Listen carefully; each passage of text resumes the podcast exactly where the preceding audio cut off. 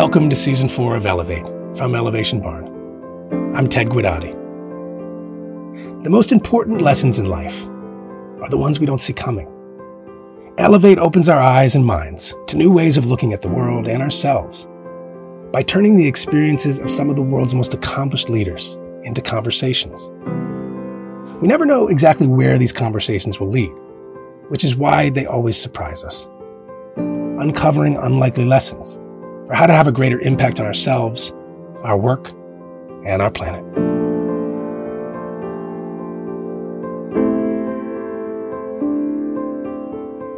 Everyone likes a little recognition, but recognition can also be a trap, a life crutch instead of a life catalyst.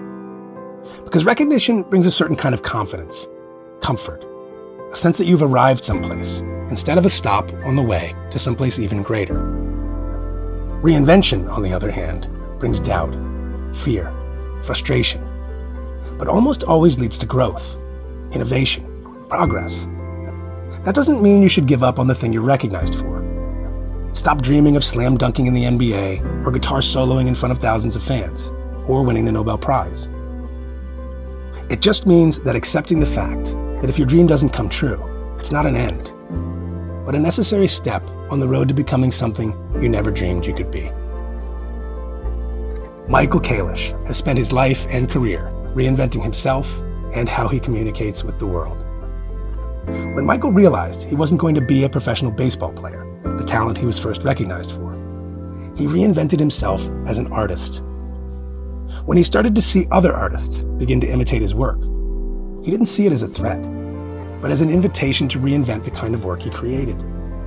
Michael learned from experience that reinventing yourself isn't just a difficult thing to do, but an even more difficult thing to do alone.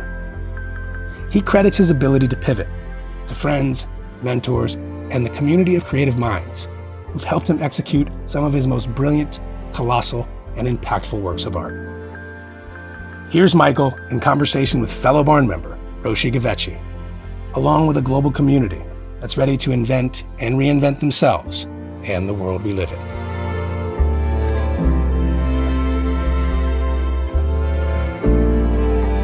So, um, Roshi, Michael, thank you both very much indeed for joining us today. Just as a, a means of quick introduction, uh, uh, Roshi Gavecchi is a designer, strategist, facilitator, documentary filmmaker. I've known her for years, and she's one of those incredible ladies that always uh, brings a huge light to the room.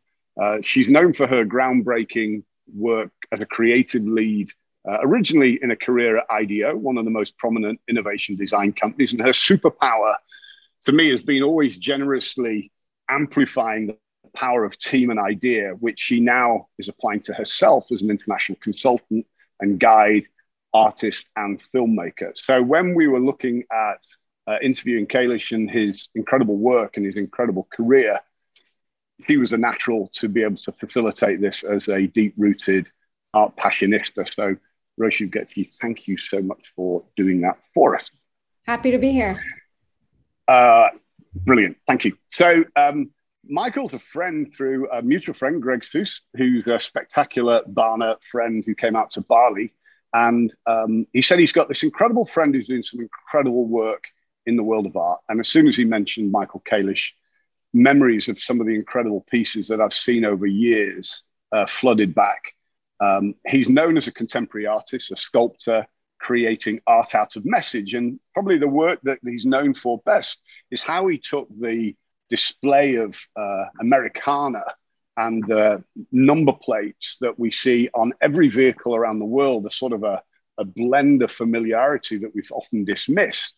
And he brought that from you know, the, the the the the streets onto the walls of galleries. He transformed it from throwaway disposable imagery into meaningful magnetism, um, where the likeness of people like Marilyn Monroe, the Beatles, Mickey Mouse, Muhammad Ali, Obama, these incredible pop artists sort of influenced through the Warhol and the Lichtenstein movement brought to life a whole movement of pop art that really has inspired a nation. Uh, when I saw the Muhammad Ali piece done outside the Staples Center, this massive concert-like form It was just mind-blowing, especially when you could walk past it and see the dimensions of art. So realistically, the whole N F T world is is down to Michael. He invented it. So I'll, I'll give you that credit, Michael, really.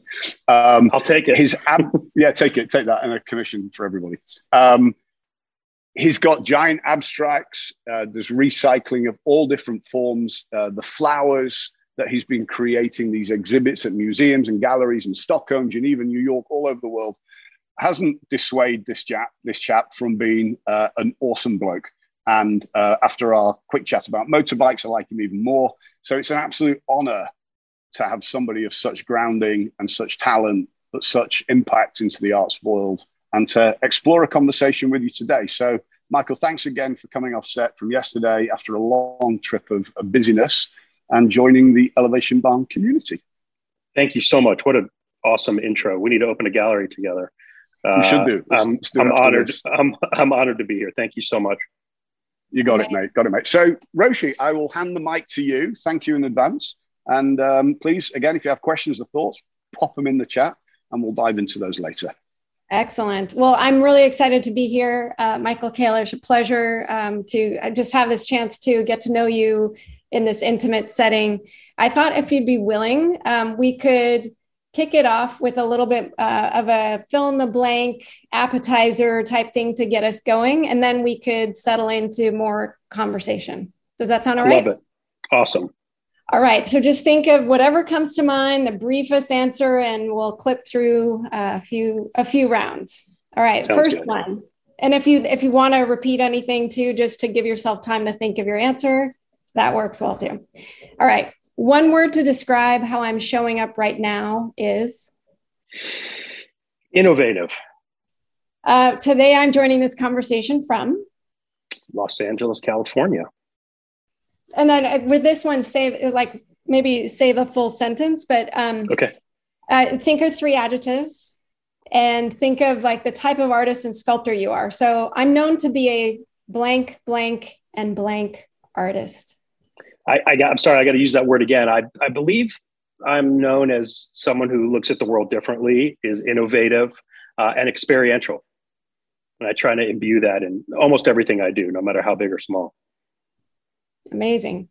If my closest family members and friends were to describe me in three words, they would say I'm... Oh my God, I'm trying to phrase this so I don't sound too uh, pretentious. I mean, I, I, I'd love to think that they would say I'm kind, um, interested, and passionate.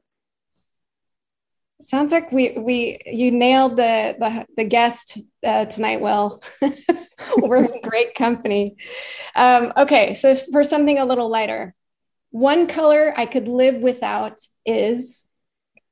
Well, can, I might have to answer that a little differently. And I don't know if, um, Will, we even talked about this.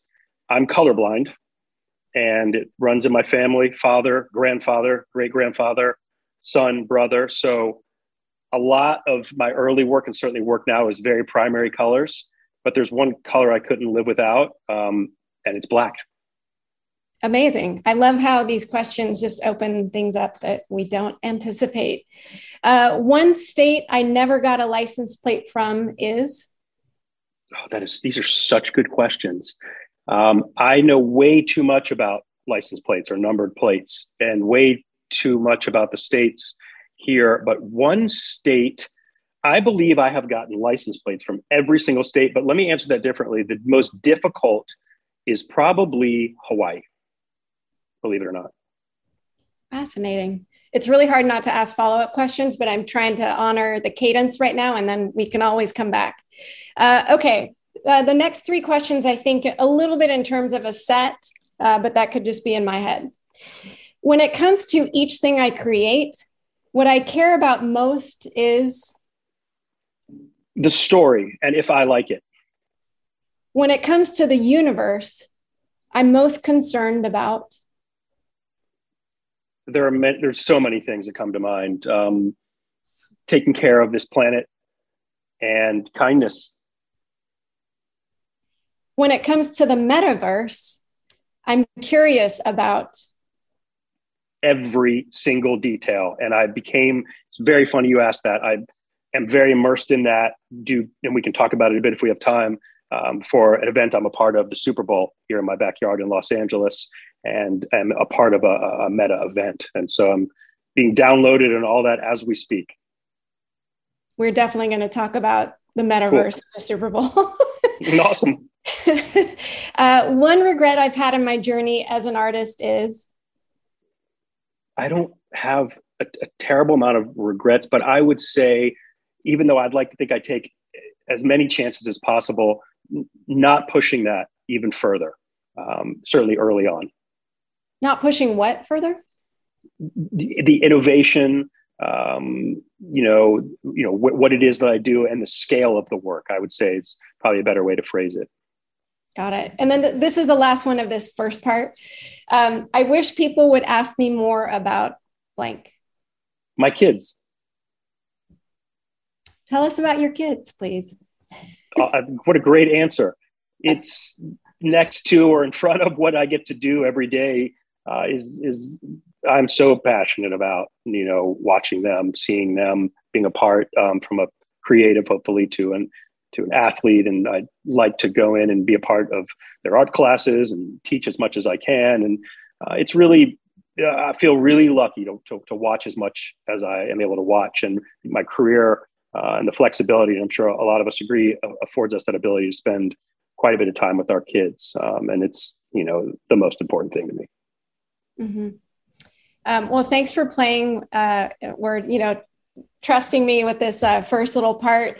Uh, I don't know about anyone else, but I, I feel like it might be a good time to see a little bit of your work, even though this is recorded for a podcast, to prime us um, a little bit, and then we'll uh, dig into a little bit more of the conversation side of things, if that feels right to you. That sounds great. Yeah. Uh, let me let me jump in, um, and and I'll I'll jump in with uh, certainly something, um, and and and and Will, you know, was elegant uh, about the way he articulated what it is that I've done. Uh, and, and I've always tried to look at the world differently, both, you know, outside of what I do and, and what it is that I do. But let me let me start with with a piece that really was a game changer for me uh, and enabled a, an entirely new um, vertical of my career, and that's large scale public work. And uh, as much as I'm uh, lucky to, to do work for a lot of uh, high profile collectors and athletes, presidents, celebrities, the greatest thing I've, I've ever been a part of Uh, was a, a project that turned out to be the world's largest monument of Muhammad Ali. And I spent about a year and a half with the family. Let me see if I can share a couple. That'd be um, great. I think as we see um, some of your work too, it'd be great to get a sense of that. I don't know if you can sum up the overarching arc of your work, but. Uh, yeah, let me, I, I can sum it up. Let me paint like a thirty thousand foot view of where I am and how I got started real quickly. And as you're looking at this slide, I'll, I'll jump into it. Um, but yeah, I, you know, I I had a whole nother passion and career, you know, uh, before I became a professional artist, and that was uh, being a baseball player. And I played in college, thinking I was going to go play uh, pro and make money at it. Um, but that didn't happen. And at the time, it was catastrophic. It was, you know, it gives you a really good idea of what it's like when you're so passionate about one thing and it doesn't work. Um, it, it it worked for a long time, but you know, turning it into a career didn't. But I, but I was able to, to, to transition to something else I was passionate about, and that, that's art. And that long, you know, decade journey of living on people's couches and living in small places in Manhattan and trying to make art and doing the things I needed to do. But I, I always knew where I was going to take it. But for me, it was a continuation of, Will, what you were mentioning about looking at the world differently. Um, as much as I wanted it to be spontaneous and authentic, which is, um, I know it's an overused word, but I use it as much as I can. Uh, I wanted to, I knew I needed to invent something and invent a medium. And that's where the license plate um, collection came from. And I was traveling across the country for two years, collecting old license plates, not knowing what I was going to do with them, but knowing that I wanted to invent a medium. And that put me on the map, uh, really. And I started kind of growing from there and working with bigger galleries and some museums, and started elevating uh, my work into to different mediums. Uh, I was, I gotta tell you, it was it was a medium that became so successful, it started getting knocked off. Uh, and I was seeing a, a ton of people making my work. And it was really, really hard to see. Uh, and I had a really great conversation that was a turning point for me with a collector of mine, this really, really cool guy who was an inventor himself, um, from Paducah, Kentucky, uh, and he invented Dippin' Dots, the little ice cream beads, you know, those little ice cream beads. And they are, it was an incredible concept and it took off, but he ha- had some similar issues, much larger dollars at the time. And he, we had a conversation about it. Um, and he said to me, listen, you need to go be more creative. Don't get stuck in this, who's doing, you know, copying my work or any type of litigation or that. Go, go positive, go create the next thing. You invented this medium, go invent the next one. It was the greatest advice for a lot of reasons. It enabled me to, to really think and innovate. Uh, and so I started working in different mediums and started creating large roses out of old vintage truck tailgates, uh, old cars. And then I started working um, on a large scale. I was uh, lucky enough to be featured on a great uh, program called C B S Sunday Morning, and got an email that was surreal, as much as I hate to use that word, um, from uh, a lady saying they're sitting here watching me and they're in bed uh, and they'd love to commission me to do a piece. My name is Lani Ali and my husband is Muhammad. And it was, I mean, I'm just not a starstruck person, but that's a different uh, level. And she said, let's meet. We'll be in L A at the Regent Beverly Wilshire next week. And we met and and kicked off a conversation with me um, being commissioned to do a small piece. Uh, but then we became really close. And for some reason, they entrusted me to create this monument uh, that you're looking at. But on the screen, you can see uh, this, this, this, this piece. It's only visible uh, from one exact location, and X marks the spot. Uh, but it's a it's a it's a structure that I was able to work on with about twenty-five different incredible creatives, led by a great architectural firm um, from Harvard called Euler Wu. And my idea, the overarching concept as an idea person, was to try and continue to tell the legacy of Muhammad Ali. So my kids, our kids, w- know who he is, uh, and so that needed to be done by hopefully creating a, a really unique portrait. So what you're looking at is thirteen hundred. Boxing bags, speed bags filled with air that are hung at different heights. It was about three months of creating a, a, a, a math program where these all fell. Uh, and then when you walk around the piece, and we had to fill them with air every like three hours. Um, when you walk around the piece and get to an exact location, here, here's what you see. All the all the bags line up to, font, to form a photorealistic image. And I, I knew we had something special. I knew I came up with the overarching concept, but because we had so many brilliant creatives around, and I love that phrase um, that the greatest things in life happen when no one takes credit for them. And this was sure, sure was my idea, and I put the, the, the dots together, but never, ever would have been possible without all of these unbelievable creatives, um, you know, that were able to, to, to support this. And it was in Staples Center, uh, and it it just it was it was a, it was a real life changing thing for me. It enabled me to go in this direction of creating large scale public work. Amazing. Um, I would love, for the benefit of uh, people who will be listening to this uh, conversation, could you describe a little bit more about this uh, monumental piece and tell us about its height and how these uh, punching bags are suspended, and help us see through your words what, what you've created? Sure. So what, what it is that essentially this piece is, is pixels in space. Um, and the pixels were obviously very much related to Muhammad Ali and, and their boxing bags. There's one thousand three hundred of them. There are three different sizes, two different colors. They all had to be hand designed and made. Um, and the piece I envisioned was certainly monumental. Uh, I think at its cantilever height, it's forty feet by thirty-eight feet cubed. Uh, and there are thousands and thousands of, uh, of miles of stainless steel cable that each little bag, and if you imagine a, a boxing bag in a gym or anywhere, it's suspended on the top and the bottom, so it holds its exact location in space. But it really is a completely abstract piece. And I I wanted to force people to create to create the experience by walking around it first. So you could not stand in front of it. You needed to walk around it and ask, what what is this thing? What is this? And and I, it's it's quite interesting from all these different angles. Uh, but then when you circle around and get exactly twenty feet in front of the piece, and it needs to be because your cone of vision changes with something at a scale this size made out of little pixels, uh, this photorealistic image of Muhammad comes up. So interesting side story. I could not find or, re- or receive the, the licensing rights for um, the image I wanted.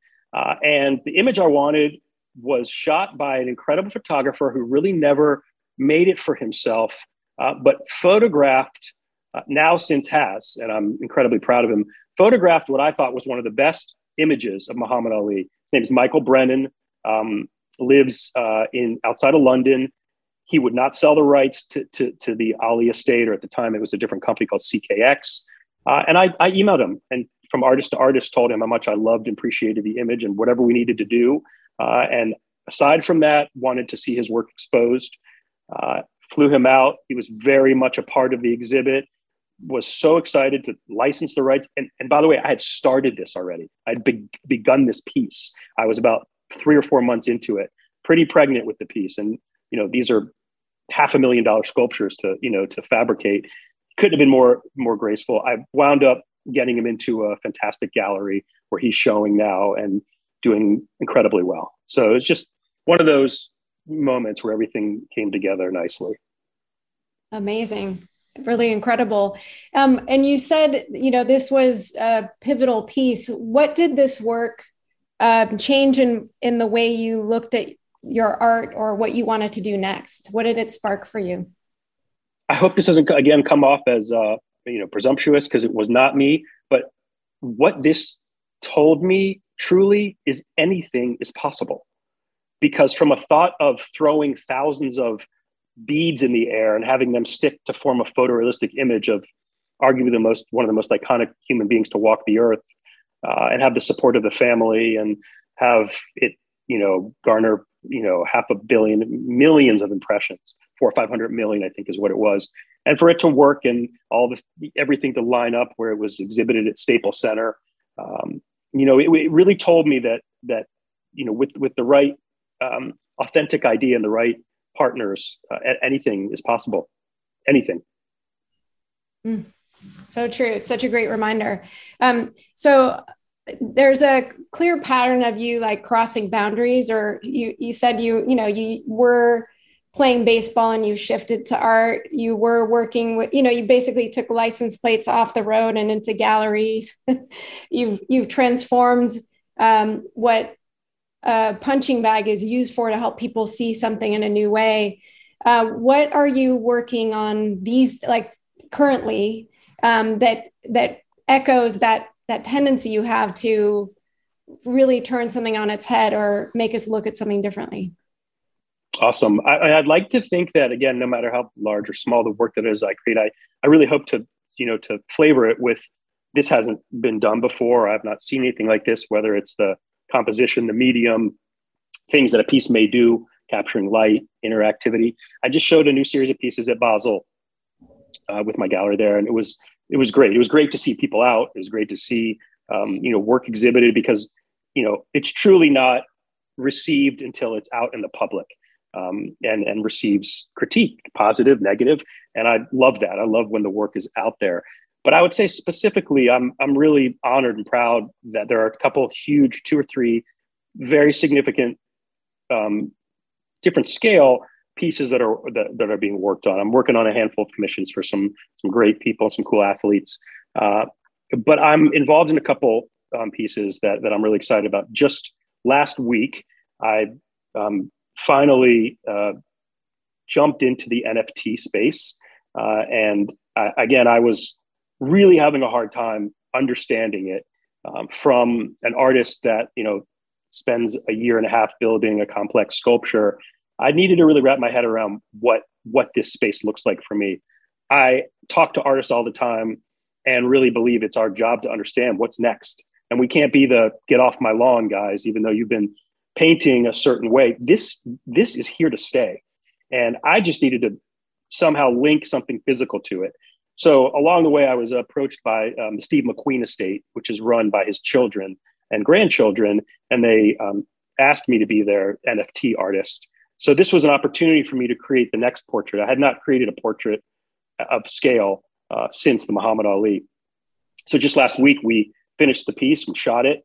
Uh, and as I was uh, we're talking about Triumph Motorcycles, which has a great relationship with the McQueen estate. He drove that motorcycle uh, in The Great Escape, uh, became a great partner and dropped off some bikes. And without telling too much of the story, and I, I hope that this will be released pretty soon, Uh, the thirty-five foot portrait was painted photorealistically uh, with a Triumph motorcycle running through um, uh, enamel paint.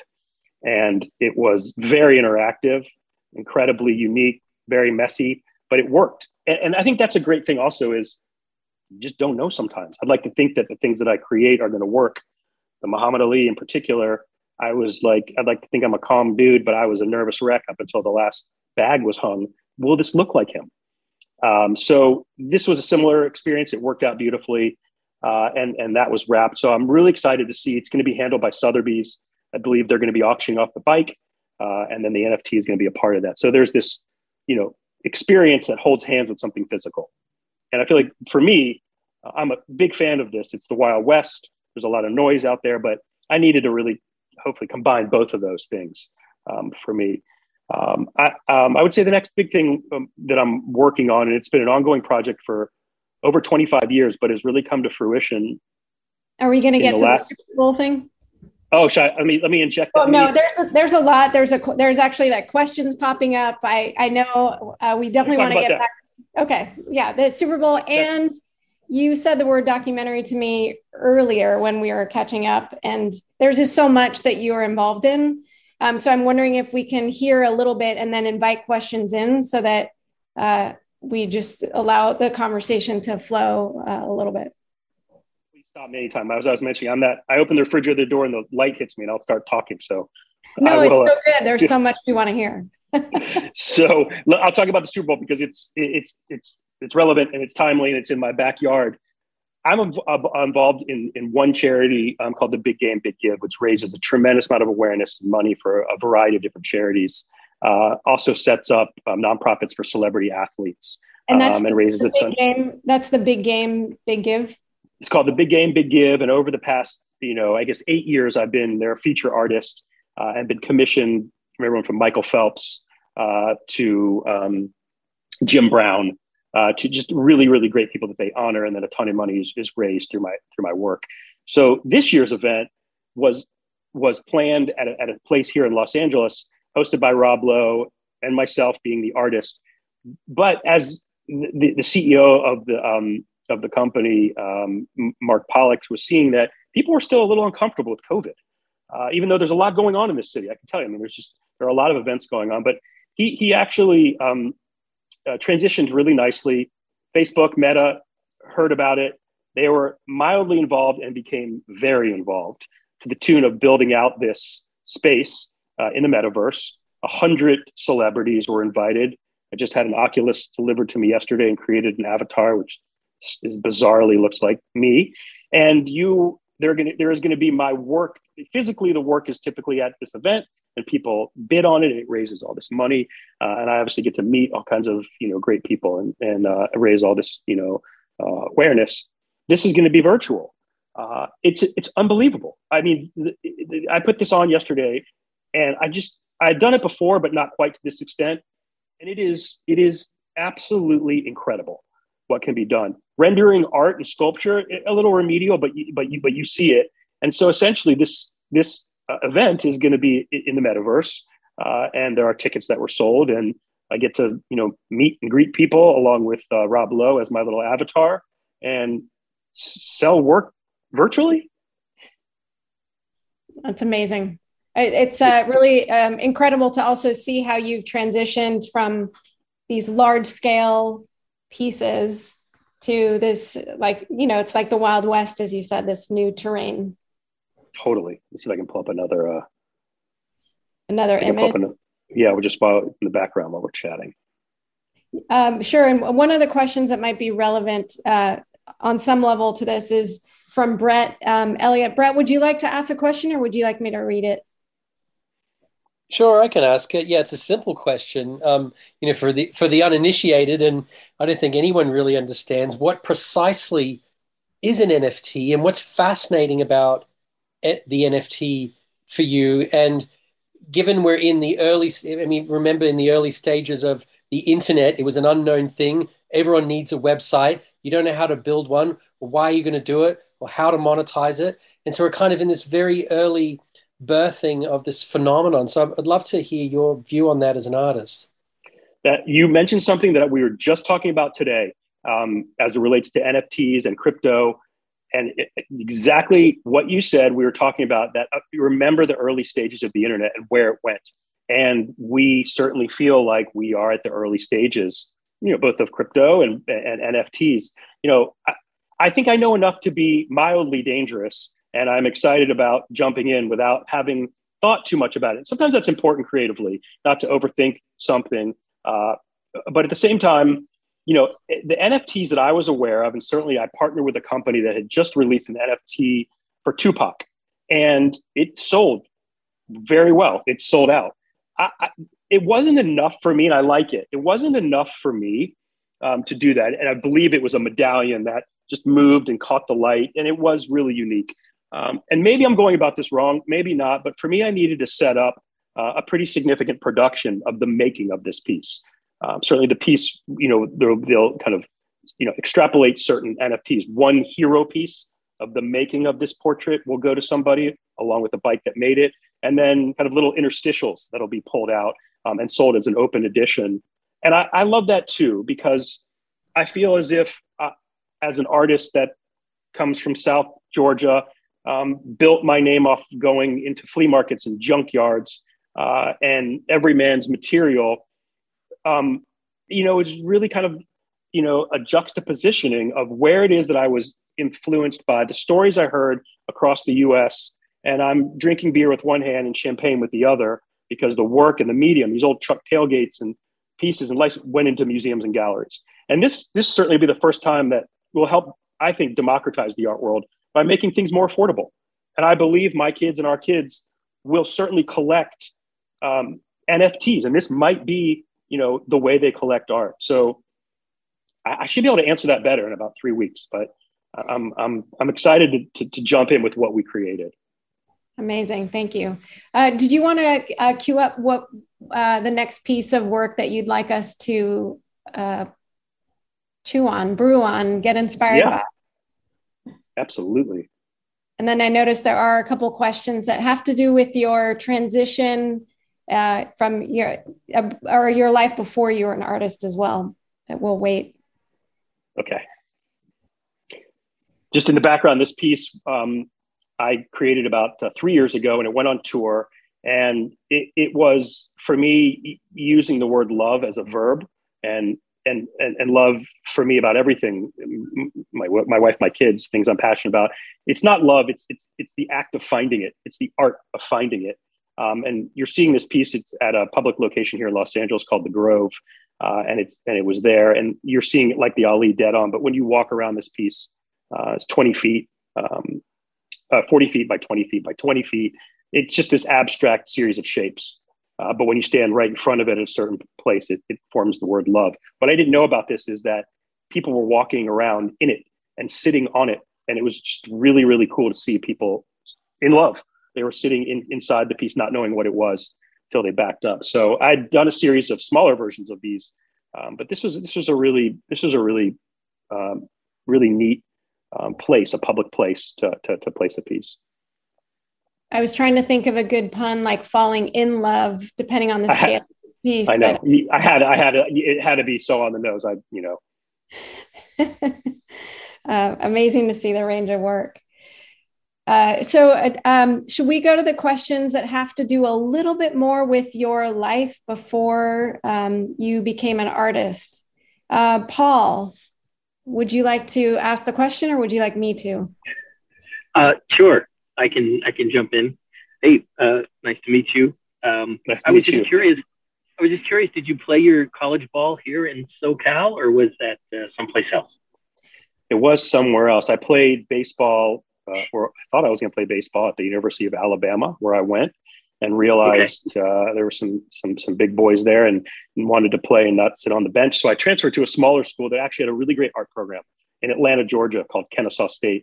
And I was um, uh, uh, uh, playing ball there and and an artist, two two wildly different fields. But yeah, uh, yeah it was it was a good uh, it was a good place, good place.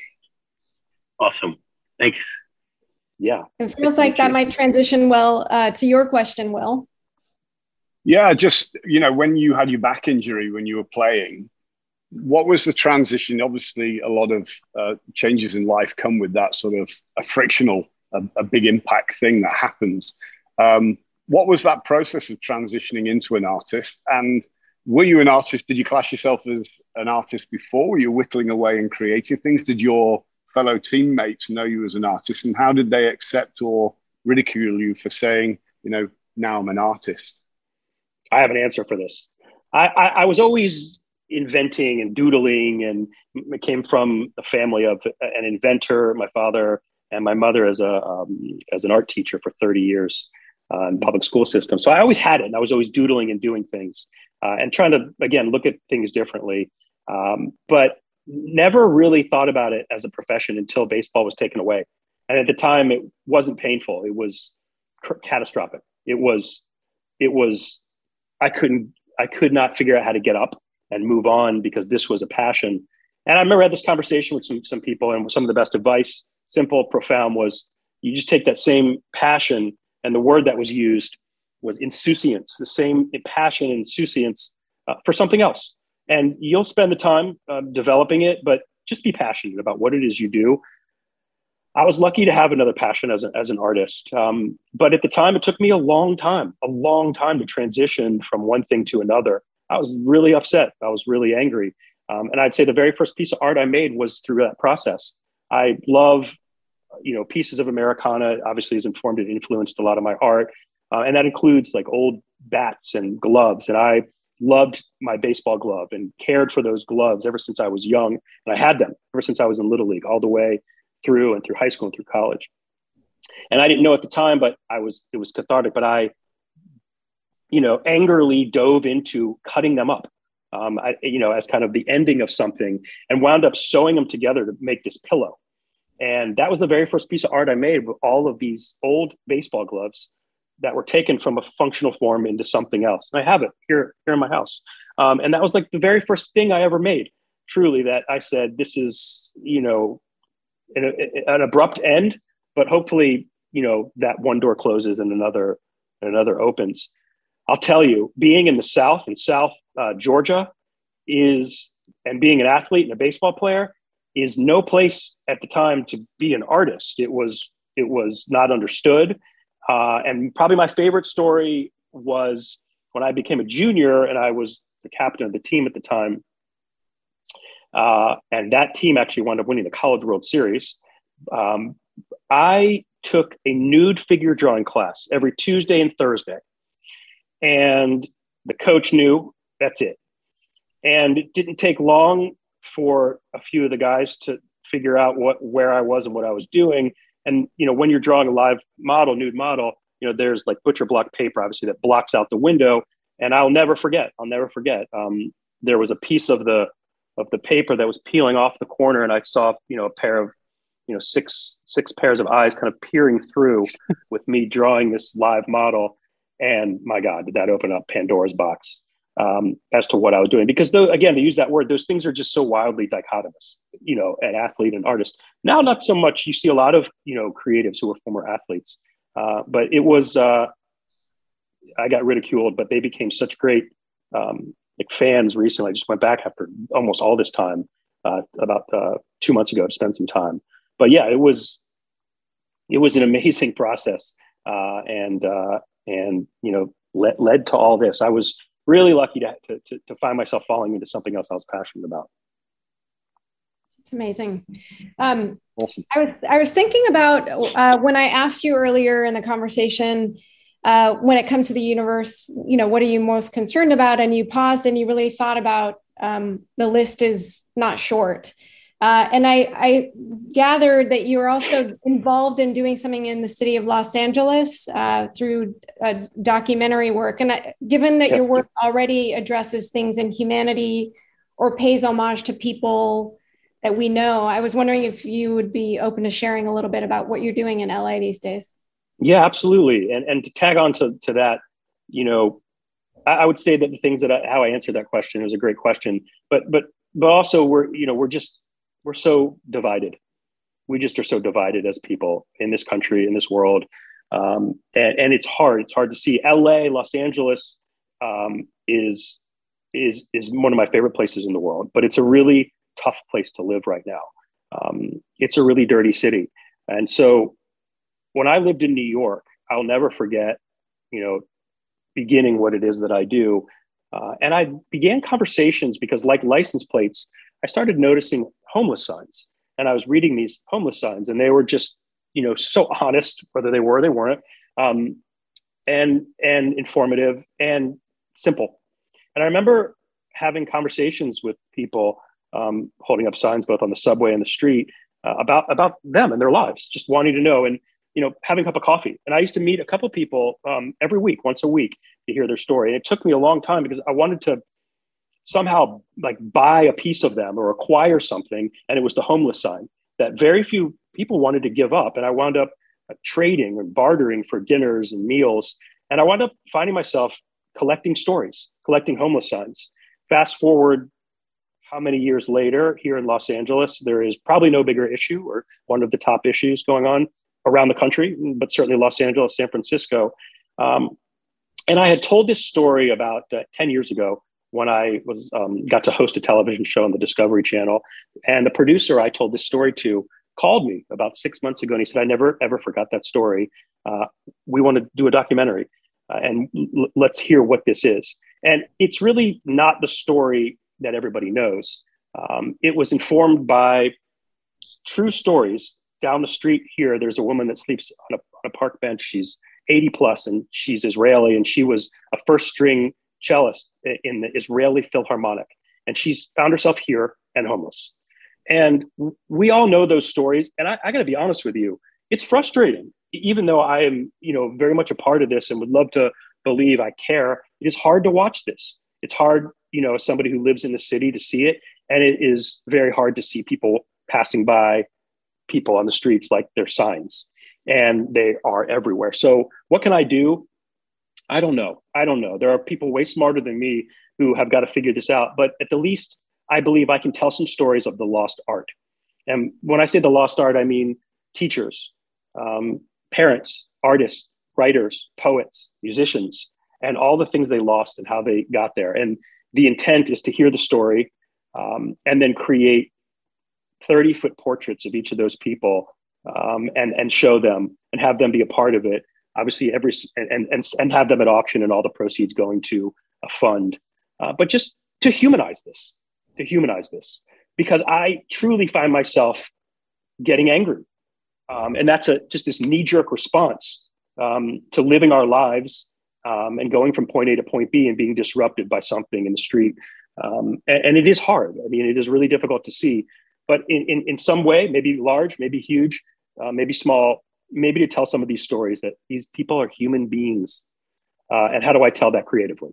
So mm-hmm. That's currently being shot, which is really exciting. And the stories are profound, incredible. And it's exactly that. It's a former professional athlete. It's a school teacher. It's a first string, you know, cellist in the in Israeli um, Philharmonic living on a park bench. Um, and so I'm excited to tell that story, hopefully raise some awareness and, and humanize what is a terrible, terrible uh, epidemic. Uh, yeah, it's really hard to follow up with that other than to say it's so great that you are doing that work, because more of these stories need to be um, seen and heard. Um, it might transition well to Al in Indonesia, who has a question just about what it means to be an artist. Al, would you like to chime in? Yeah, thank you. Uh, I, I was just wondering, because I remember my neighbor, um, how their parents, you know, live in Indonesia as an artist, still consider as a, you know, not stable profession that people can choose. And, you know, I remember my neighbor is struggling because their kids love to, um, you know, paint and do stuff with their can, can of paint. Um, but, um, You know, um, I was just wondering, since this is going to be a podcast and people might or might not hear it in here in Indonesia, but, you know, is there something that you can say to them, you know, just to keep them going with their passion, passion of, you know, being an artist to young people? You nailed it. Patience. Um, it is, it is very, it is not for the faint of heart. I, I believe, you know, all of us who've, you know, kind of forged an alternative path. Um, you certainly have to keep believing every moment, every day that, um, you know, that what you're doing um, is, is meant to be. Um, but I, I would say, and I know, again, this word is, is, is used a lot, but you know, truly being authentic, it's, it's certainly a conversation I've had with myself many times about not just making things that make money, uh, making things that, you know, I'm passionate about, hopefully make an impact. And that's a hard thing to do, especially living in a city like Los Angeles, um, which is, which is incredible. And I think is the, one of the creative capitals of the world right now, but not cheap. So you obviously have to create things that uh, afford the ability to, to, for me to have a staff of eight people working, but it's not, you know, I've tried to really keep telling myself and the people around me that you just can't lead with money, and you have to create things um, that are, that are, that are truly authentic. In fact, I spoke about this at Art Basel five years ago um, mm. when, when I was asked to be the keynote speaker there, and I talked about that, that anything's possible with authenticity. So it's a long road, but again, I used to tell myself, someone has to make it. Why not me? Mm. Um, and you just keep, keep forging, and you keep innovating, and keep creating. Um, and, and I think things will come together, not knowing when they will, but they do. It's interesting awesome. to think about how we uh, strike a balance. And I was wondering, Greg, uh, would you like to pose your question right now? Yeah, I was curious, just from that creative standpoint, when you're working with a brand, how, like, how do you feel about it? You know, because you're, you're an artist, the brand has their idea of what should be happening. You have your idea of creatively. Is it, is it fun for you? Is it stifling? Is it, um, you know, something that you look forward to? Like, what, when you have an assignment working for a brand, what's your state of mind? Like, as an artist, how do you, how do you think about it? How do you go into it? I've often thought about that, and I've, I've never had the opportunity like this to be able to ask that question. Thank you so much. Um, it's challenging. I don't have to tell, you know, people here listening in and, and on the Zoom, um, you know, that, that pull of, you know, a brand working with an artist and staying on message. I have uh, been a part of some really cool brands. Being in Atlanta, I was the Coca-Cola artist two years ago and worked with Perrier Jouet. I'd say that a great reference for me was when I worked with a pharmaceutical company. Um, and that was really interesting because they wanted to commission me to create a piece of art that was raising awareness for a breathing disorder. Uh, and it was wound up being the largest commission of my life.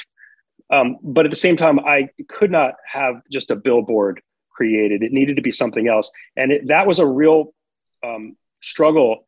But but but really, at the end, we realized it was the right decision about creating something authentic, kind of, you know, again, on brand for me. And then through the discovery process, learning why this is here. And it wound up being this large scale series of um, twenty-four massive pinwheels to symbolize breathing that toured the country. And we wound up ha- helping screen, you know, four million people for this breathing disorder. Uh, and, but it needed to be art first. And I feel like brands now are much more understanding uh, about leaning on the creative and, and, and the artist, assuming it's, um, you know, it's the right message uh, and, and relates to their brand. For me, when I was the Perrier Jouet artist, it was simple. And I was, and it was, I spoke with the president and I said, why don't people drink champagne more? Um, why, why, why, when I call you, Will, to go, you know, connect and, you know, you say, let's grab a beer or let's grab a scotch. You don't, no one ever says, let's go grab a champagne, um, or grab a glass of champagne, unless it's a graduation, you sold your company. So why, why can't this be more familiar? And that was true. And they loved it. Uh, and so I tried to articulate that through this piece I built, but I, I feel like it's a, it's a big job for the artist to understand a brand, Greg, like, before embarking on creatively what, what we're doing. Thank you for that. There's um, there's more. I'm like trying to toggle between the questions that we have. Alex, why don't we hear from you? And then we're going to wind down to honor our time with Michael Kalish. Great. Yeah, thank you very much. Uh, the, oh, yeah. Yeah, well, it's really here, but um, Michael and Roshi, thank you so much for dedicating your time and sharing it with the Uh, with the community. Um, amazingly insightful, Michael. Love, love your work. Um, I'm currently doing something uh, in the uh, sneaker space, so having Nike in the background there is really relevant. I've been at their London H Q all day today, and um, I resonated a lot with what you said. So I was an athlete at a university in America. It didn't work out. Uh, in fact, I was so bad I ended up working for Will at the Attic. That's how bad I was. Um, but Will's been was a mentor, and I owe him a great deal for inspiring me into the creative industries. So one of the things that really um, resonated was like we sit. So you sit behind a car every day, and you see this this this tag plate, this registration plate, and it's something that's so familiar to us, right? And it has this really clear graphic language, and it has this super strong typography, and you've upscaled it and reimagined it in a way that's that's really truthful to its origins and created images that everybody um, clearly has fallen in love with. Um, so we're trying to do something something similar in terms of um, the really high profile case at the moment, Virgil Abloh's uh, Louis Vuitton Nike sneakers that have just uh, done incredibly well at Sotheby's. But so he started out upscaling things. So he bought dead stock from um, Ralph Lauren, and he upscaled them and he customized them. And I'm just wondering now, with the challenges that we have when we're speaking to the major brands, how do we take all the waste that's being created and how do we reimagine that and create, you know, potentially huge, large-scale art installations, or even upscale those items and reimagine them? So give access to kids who can't afford one hundred dollars for a pair of sneakers.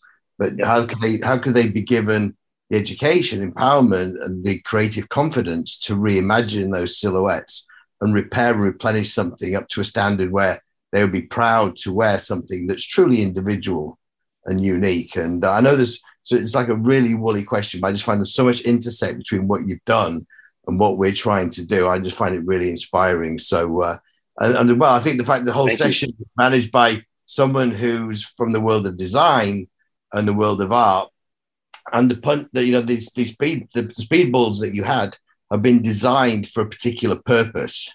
Like a sneaker is designed to solve a performance problem for an athlete. A speedball is designed to train an athlete to make them, you know, uh, you know, quicker and more reactive. And you've taken that in context and reimagined it into a huge piece of public art, um, which is all about perspective and the way that you view things and, and how that comes together. So reimagining things that were designed for a particular purpose, reimagined through the eyes of an artist to create something that everybody loves. I just think there's something wonderful in that, hugely inspiring. And um, I don't know if there's anything else to, to comment to that. If you want to come back on that, Michael, feel free. But I just wanted to share that with the group. And I'm just, again, very grateful for everybody's time on this call.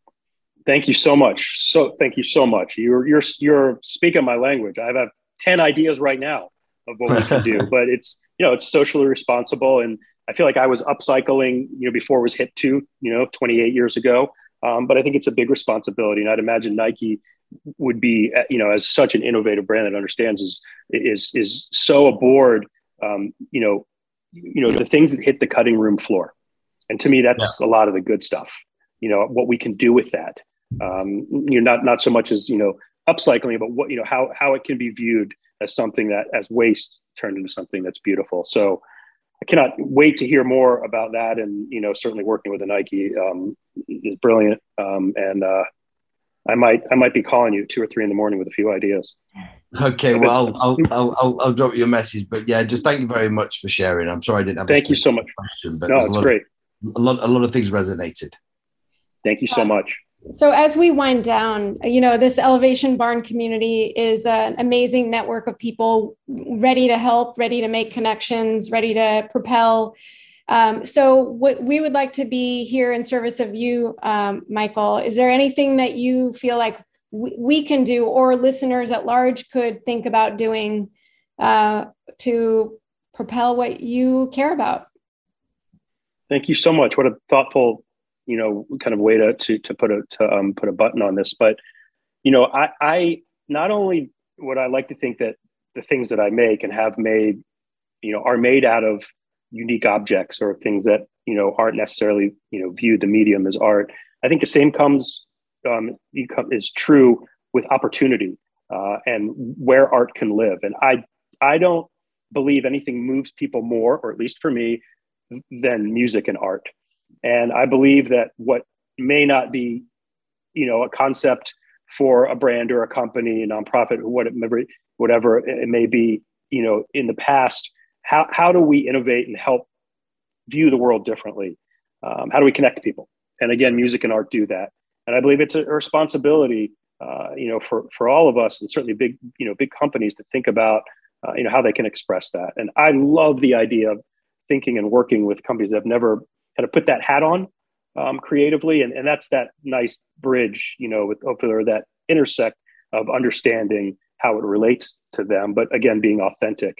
Uh, and, and, and that, like the medium, is just as important to me, um, you know, imbuing things creatively uh, and taking a story and turning it into something physical. Amazing. Thank you so much. This has been a, such a treat. And I'm going to pass the baton to Will to close us out.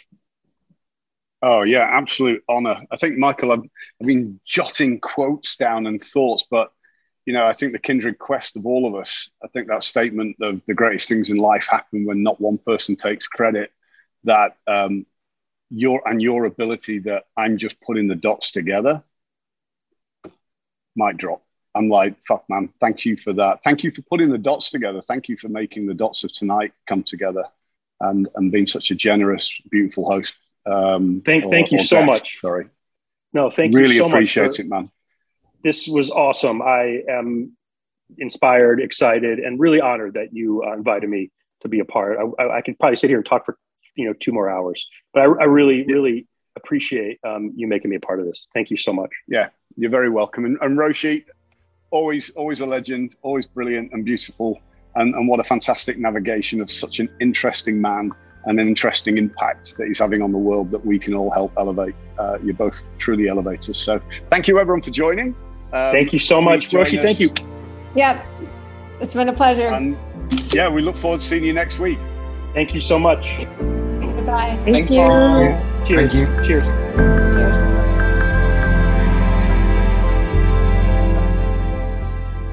No one creates alone.